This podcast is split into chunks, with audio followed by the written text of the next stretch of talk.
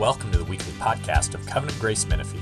Each week, we gather to better understand the teachings of the Bible and how to live them out in our daily lives. We hope and pray that you're encouraged by this week's message.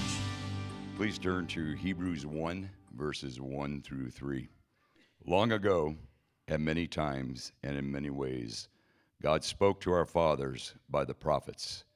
But in these last days, he has spoken to us by his Son whom he appointed the heir of all things, through whom also he created the world. He is the radiance of glory of God and the exact imprint of his nature, and he upholds the universe by the word of his power. After making purification for our sins, he sat down at the right hand of the majesty on the high. This is the word of the Lord. Praise be to God. Let's pray. Father, we are in awe of this little passage, these three verses that you spoke long ago and many times and in many ways, but in these last days you have spoken to us by your Son. And we just pray, Lord, that we would not ignore his voice this morning. We pray, Lord, that his amazing, exalted voice would ring loud and clear and that we'd respond. Lord, this book, this book of Hebrews, does not allow us to just say, oh, there's some neat stuff and just move on with our lives. It arrests us, it causes us to see Jesus clearly. And we just pray, Lord, that you would have your full effect that you intend with your word this morning. As JC was talking about, your word does not return void. And we pray, Lord, that it would accomplish far more abundantly and more amazingly than we could ever pray or hope. We pray that you would do that. Lord, your kids are here assembled, we, your children, to hear from you. And we just pray, Lord, speak to us. In Jesus' name, amen. So this morning we're starting this uh, book of Hebrews, and uh, I love the book of Hebrews. I remember the first time I read it. It was actually uh, sometime in the like early to mid 90s. I was in my 20s. I was out at uh, Anza-Borrego by a campfire in a sleeping bag, and I was just thumbing through. You know, I had, I'd been a Christian just a few years, didn't know a lot about the Bible. I was just thumbing through, and I was like, what is this Hebrews thing? And as I started to read it, I was just amazed. I was intrigued. It's a book that's so mysterious and dramatic, you know, um, even from its opening. And it opened up my eyes to a, a, just a mysterious world. It was the mysterious world of the Old Testament, something I really wasn't familiar with. I keep hearing about this person named Melchizedek, I'd never heard of. It showed me how the Bible, why our Bibles aren't just a New Testament, but how the Old Testament attached. I mean, have you ever looked at the, the size of these things? So this is my Old Testament, and that's my New Testament. You think, like, okay, well, it'd be a little more convenient just to walk around with this part, right? You know? And this has actually got a concordance in it too so it's very very small piece. Why is this here? Why is this attached? What does this have to do with this? And the book of hebrews answers that for us. Book of hebrews is a book of both wonder and warnings.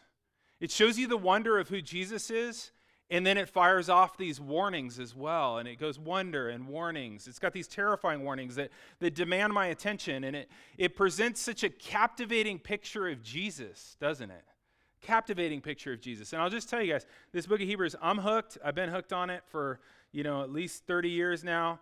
And I think that you're going to be hooked too. It's just amazing. Book of Hebrews was written to Jewish Christians in the Roman Empire about 30 years after Jesus' life.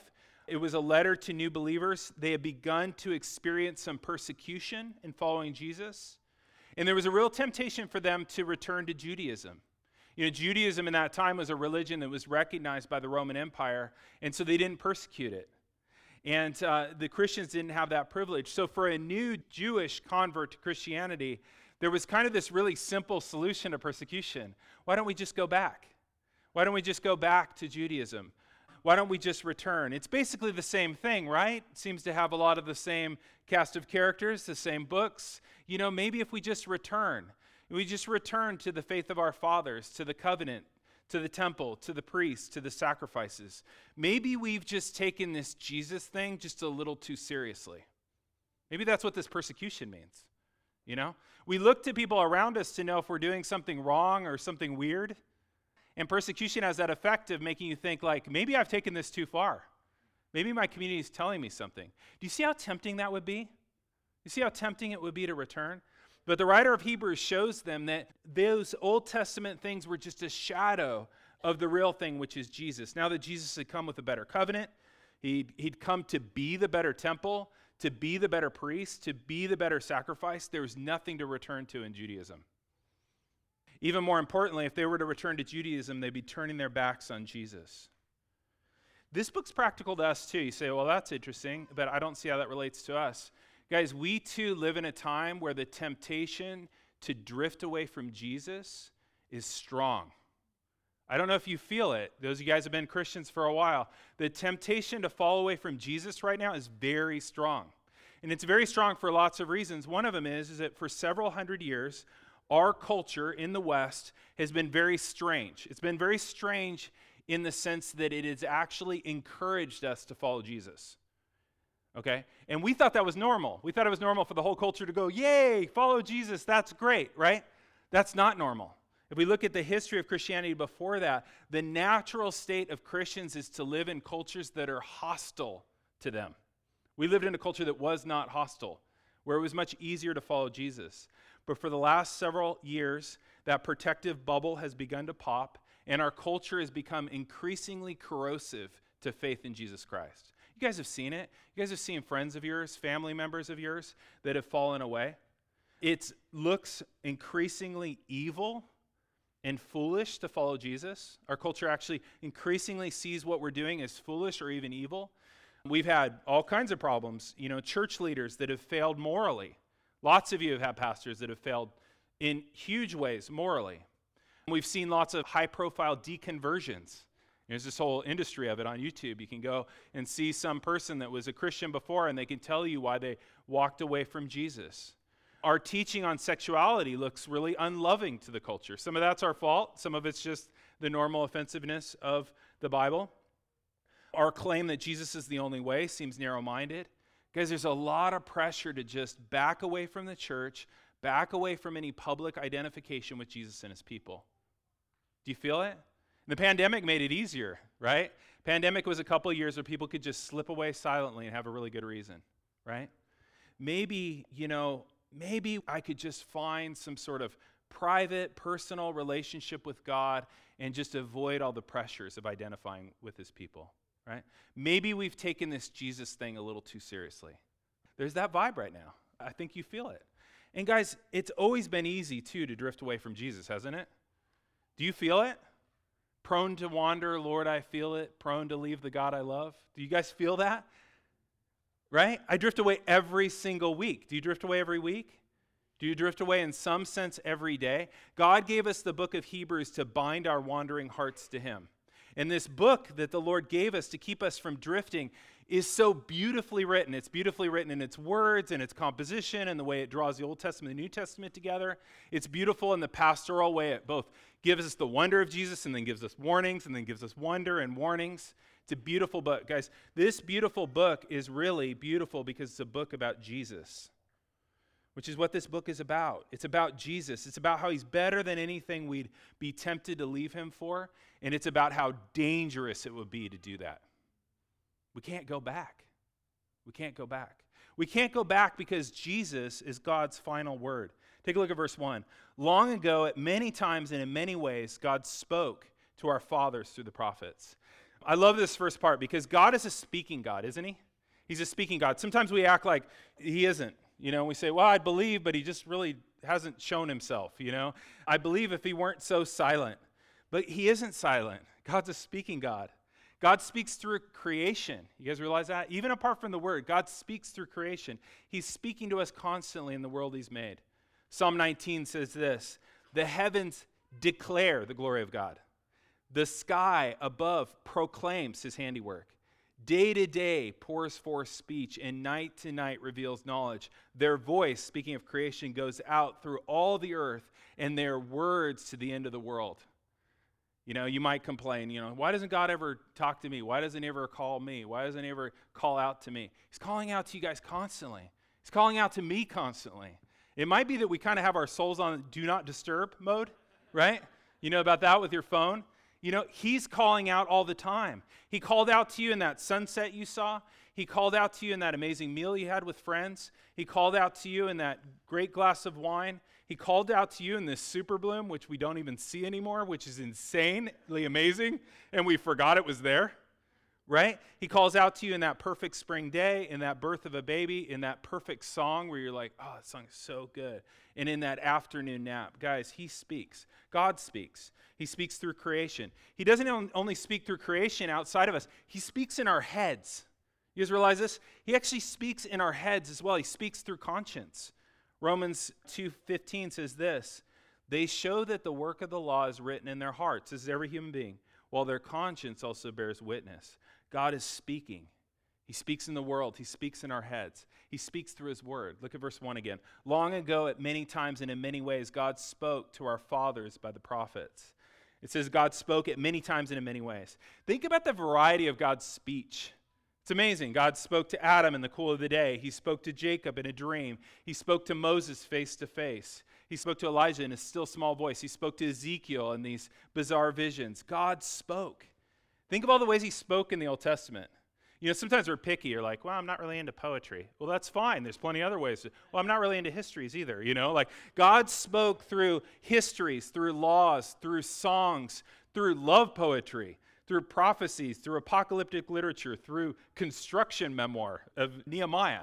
I mean, he speaks in all sorts of different ways, at many times and in many ways. God's a speaking God. He's always speaking. The question is whether we're listening or whether we have him on do not disturb. He's speaking, right? But now he's spoken in a whole new way. Look at verse 2. But in these last days, he has spoken to us in his Son all of God's communication throughout the Old Testament was building to this great moment when he would appear and he would speak through his own son. And, and there's a beautiful picture of this in the life of Jesus. You guys remember the, the Mount of Transfiguration? Uh, Mark 9. Jesus took Peter and John and James up on the mountain, and it said that Jesus was transfigured before them. That somehow he allowed his glory to leak out. Like he opened a window into, like, this is who I am. That they were able to see some of his glory. And it says, he was transfigured before them, and his clothes became radiant, intensely white, like no one on earth could bleach them. And then there appeared next to him Elijah with Moses, and they were talking with Jesus. And Peter said to Jesus, Rabbi, it's good that we're here. Let's, let's make three tents one for you, and one for Moses, and one for Elijah. For he didn't know what to say because he was terrified. okay? So he's like, Oh, I get it. Moses, prophet of God, like important revelation. And then there's Elijah, next stage. And then Jesus, just the third stage. This all makes sense. It's also symmetrical. What does God say? A cloud overshadowed them, and the voice came from the cloud, and it said, this is my beloved son. Listen to him. And suddenly they looked around and there was no one there but Jesus only. Isn't that amazing? Jesus is not just the latest in a line of prophets. The whole Old Testament is like a ring of gold with prongs holding up Jesus, the diamond, the, the final word from God. Jesus is God's mic drop, right? the rest of the New Testament is just really unpacking what the apostles heard from him and saw in him. Jesus is God's great and final word. Now, side note, you guys might want to respond to some of this, okay? And I know our church, it's hard to know how to respond, but you might want to respond to some of this. This passage, you heard it read, you know, you might want to say amen.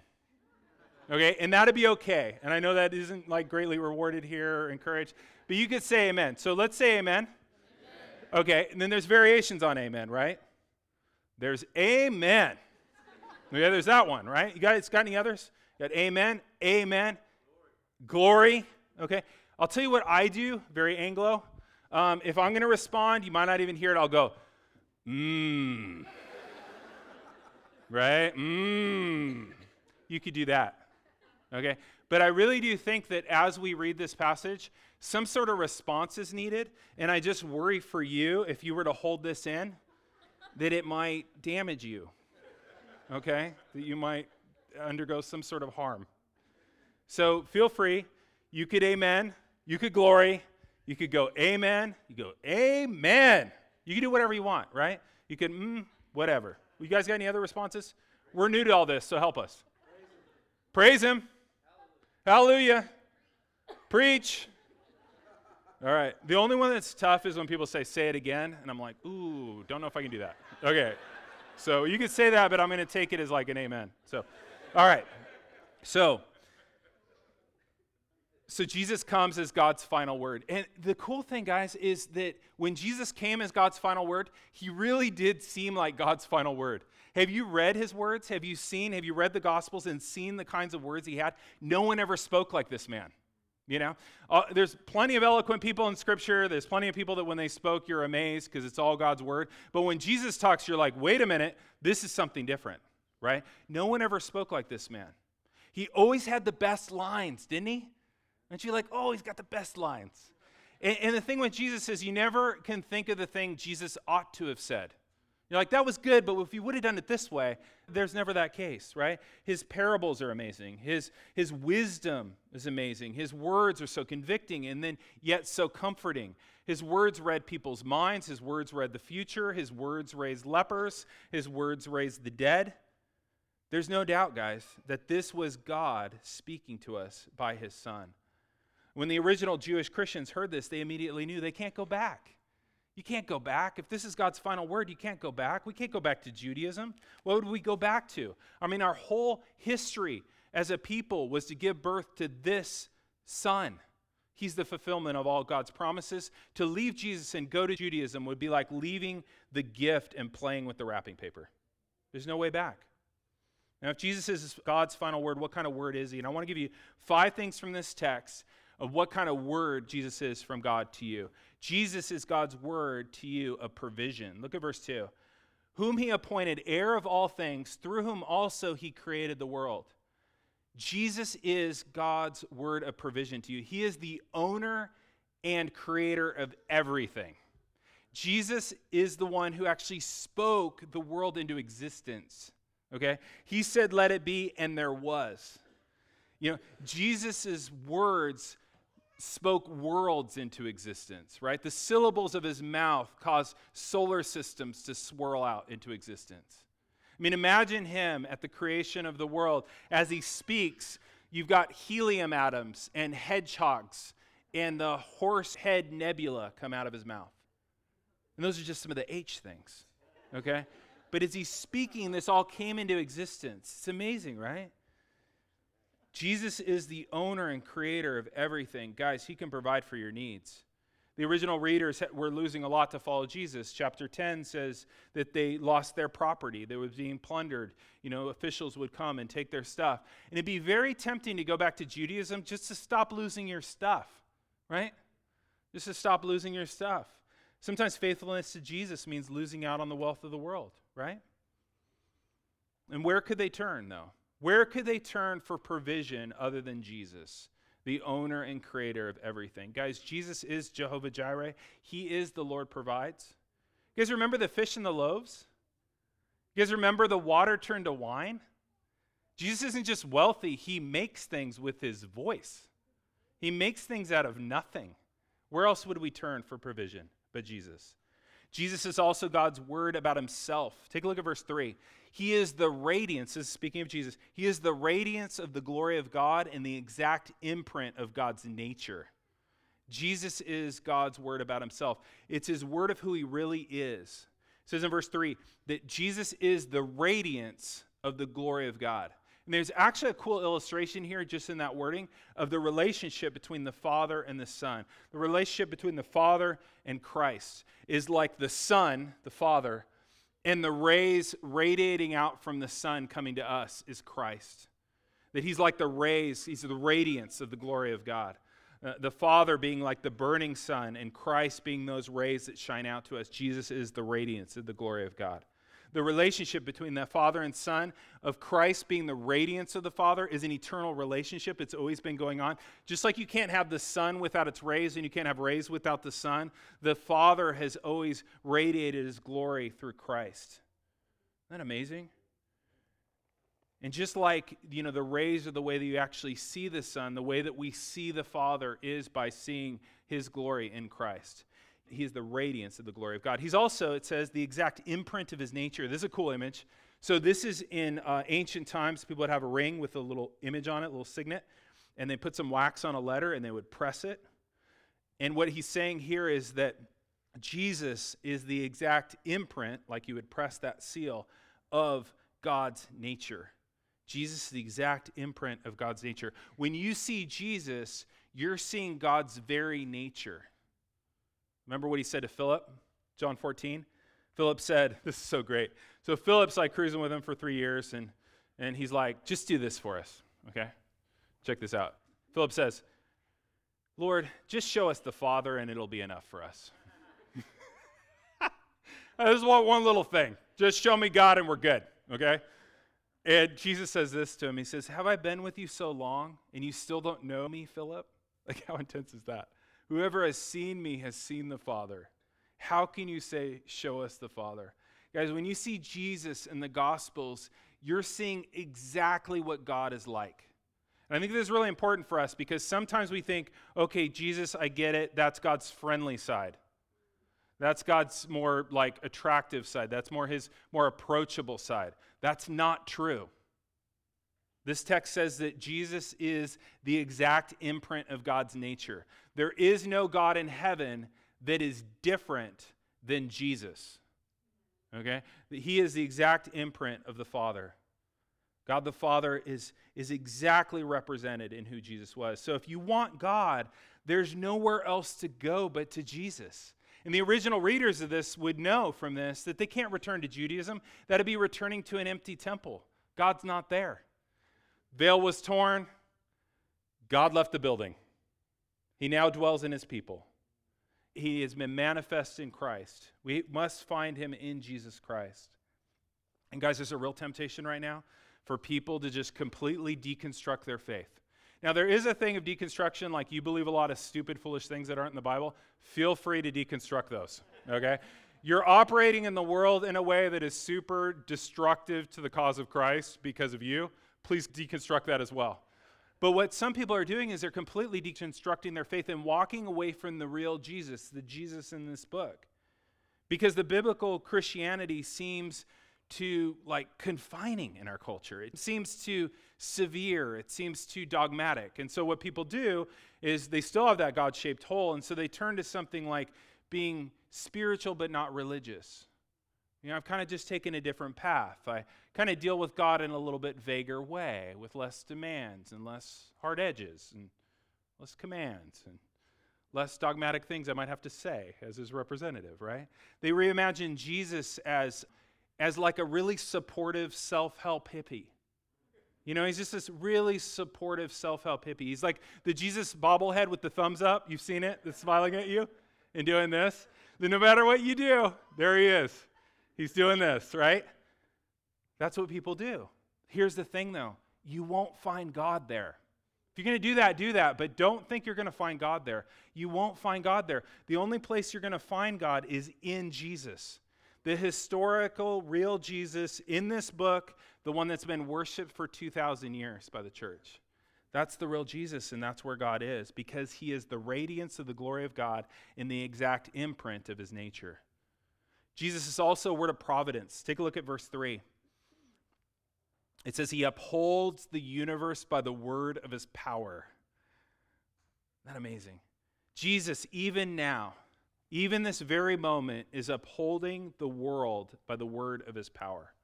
That everything, including your own body, is being actively kept in existence by Jesus' words. We think all this needs to exist. It doesn't. It's being actively kept together by Jesus' words.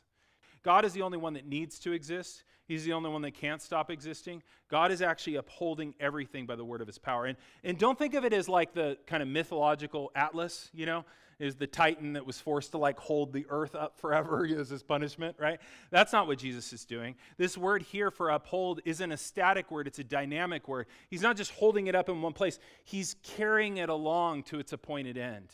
He's upholding all things by the word of his power. The theological term for this is his providence that Jesus, even right now, is like the captain of this great ship, this world, and he's steering it in the direction of the perfect harbor in his kingdom to come. Like he's steering this ship, this world, towards the perfect harbor in his kingdom to come. And there's going to be super rough seas. We've had them, right? There's going to be more. But we can remember that Jesus is at the helm, right? And if Jesus is at the helm and he is steering the ship, then we can rest below deck. He will steer us into that perfect harbor. Guys, when you come to Jesus, you're coming to the one who guides providence with his powerful words. And what the original hearers would hear in this, and what you should hear is who else would you turn to for security besides the one who upholds all things with the word of his power? Right? You're not finding security anywhere else than that. Guys, it's either Christ and his rule, or this world is as out of control and chaotic and meaningless as it looks. Those are the two options. Right? and he upholds all things with the word of his power. Jesus is God's word of forgiveness. Take a look at verse 3. After making purification for sins, he sat down. I mentioned earlier that God is speaking to everyone in creation. He speaks to us in our minds through our conscience. Every human being, guys, without exception, doesn't matter how religious or irreligious they are, every human being has been made in the image of God to reflect God's goodness. And because every human being has been made a covenant creature, We've all been made a covenant creature. We're all creatures made for covenant with God, made with relationship with God. And because of that, every single human being has a relationship with God, not necessarily a good one. Okay? You can be his child, you can be his enemy, but everyone has some sort of relationship with God. And he speaks to them, he speaks to all of us. He speaks to us and calls us to himself. He speaks to us in our conscience. You know, there's no other really good explanation for the conscience because there's this thing in you that's not you that tells you when you're in the wrong when you don't want it to. It's not you, it's something else in you saying, that was wrong, that was jacked up, and you're like, hey, just be quiet. And it won't.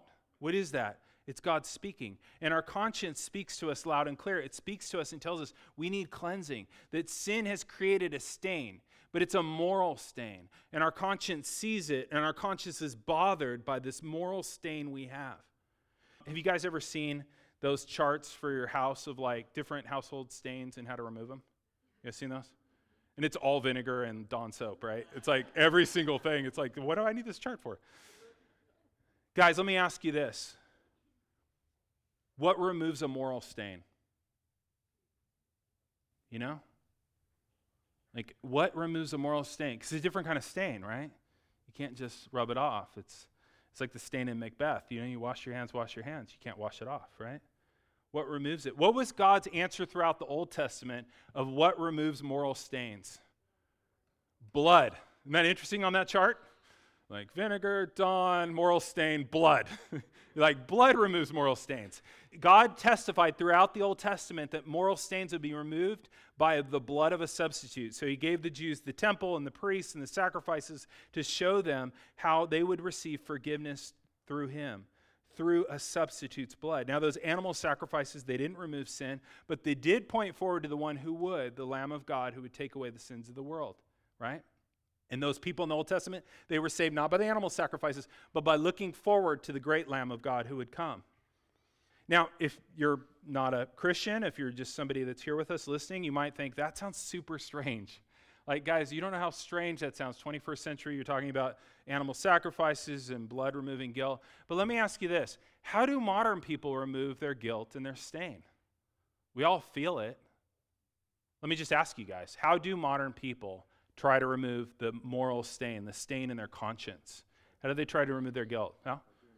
By doing good. So I know what I'll do. I'll just put more stuff on top of it, right?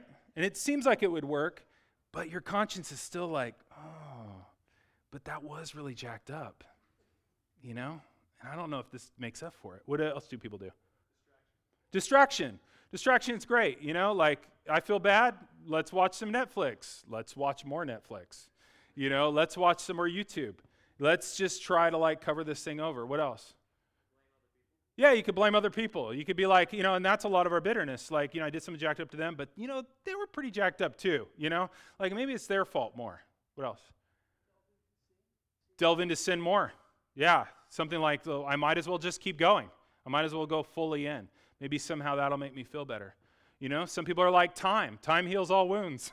you know, even the ones in my conscience. They don't, though, right? None of this stuff works, guys. I think there's some things behind people's strict food laws. It's weird how that's come back. You know, severe discipline of the body, having some time to forget. Feeling superior to others helps. You know, like I am a scumbag, but man, look at all the other scumbags that are worse than me, right? That's a really common thing. That's what's behind all that judgmentalism. Is I have a stain, I want to fix it. You guys see how none of this would help? You know, a modern person's like, "Oh, that's so silly, the blood thing," and it's like, "Well, what do you got?" well, I do, you know, YouTube, uh, try to judge other people, and you're like, "Okay, well, that's not better than what I have." Okay, and um, and the thing is, is that those animal sacrifices didn't take away sin either, but they pointed forward to the one who would. Take a look at Hebrews 10 11. It's so beautiful. So this is the this is the life of a priest in the Old Testament. Hebrews 10 11. It says, And every priest stands daily at his service, offering repeatedly the same sacrifices which can never take away sin. Does that sound like your Monday? Like that just sounds so hopeless, right? Every priest stands, no fun to stand all day. They stand all day, repeatedly offering the same sacrifice that can never take away sin, right? Which is what makes verse 3 so beautiful. Look at it again. After making purification for sin, Jesus what? He sat down. Jesus offered his own blood for our sin in the true Holy of Holies. And then he did something no priest has ever done before. He sat down. He sat down. He sat down because he was done. You know, when we get to uh, Hebrews 9, it's really neat because it describes what all was in the temple, and it's all very wonderful. And there's a, a lot of furniture in there. There's a lampstand, there's a table, there's an altar, there's an ark. You know what furniture is not in the temple? There's no chair. there's no chair because the priest never sat down, and the priest never sat down because they were never done taking care of the purification of sins. But Jesus, when he died on the cross, was raised, ascended 40 days later, he sat down at the right hand of the majesty on high. He completed it. Hebrews 10 says this way And every priest stands daily at service, offering repeatedly the same sacrifices which can never take away sin. But when Jesus had offered for all time a single sacrifice for sin, he sat down at the right hand of God. For by one offering he has perfected for all time those who are being sanctified. Isn't that beautiful? You can see what the original recipients of, of this letter would think of Judaism at this point. They'd be like, only Jesus can remove my sin. I can't go back. Guys, it's actually a super compelling reason to keep following Jesus. Is it only he can remove your sin? Only he can cleanse your conscience. Only he can forgive you. It's a super compelling reason to follow him no matter what. I love the scene in John 6. Remember John 6? So Jesus is he he does this teaching to a bunch of Jews. He says, if you want to be saved, you need to like start eating my flesh and drinking my blood. And uh, I'm not going to sugarcoat it. It didn't go well.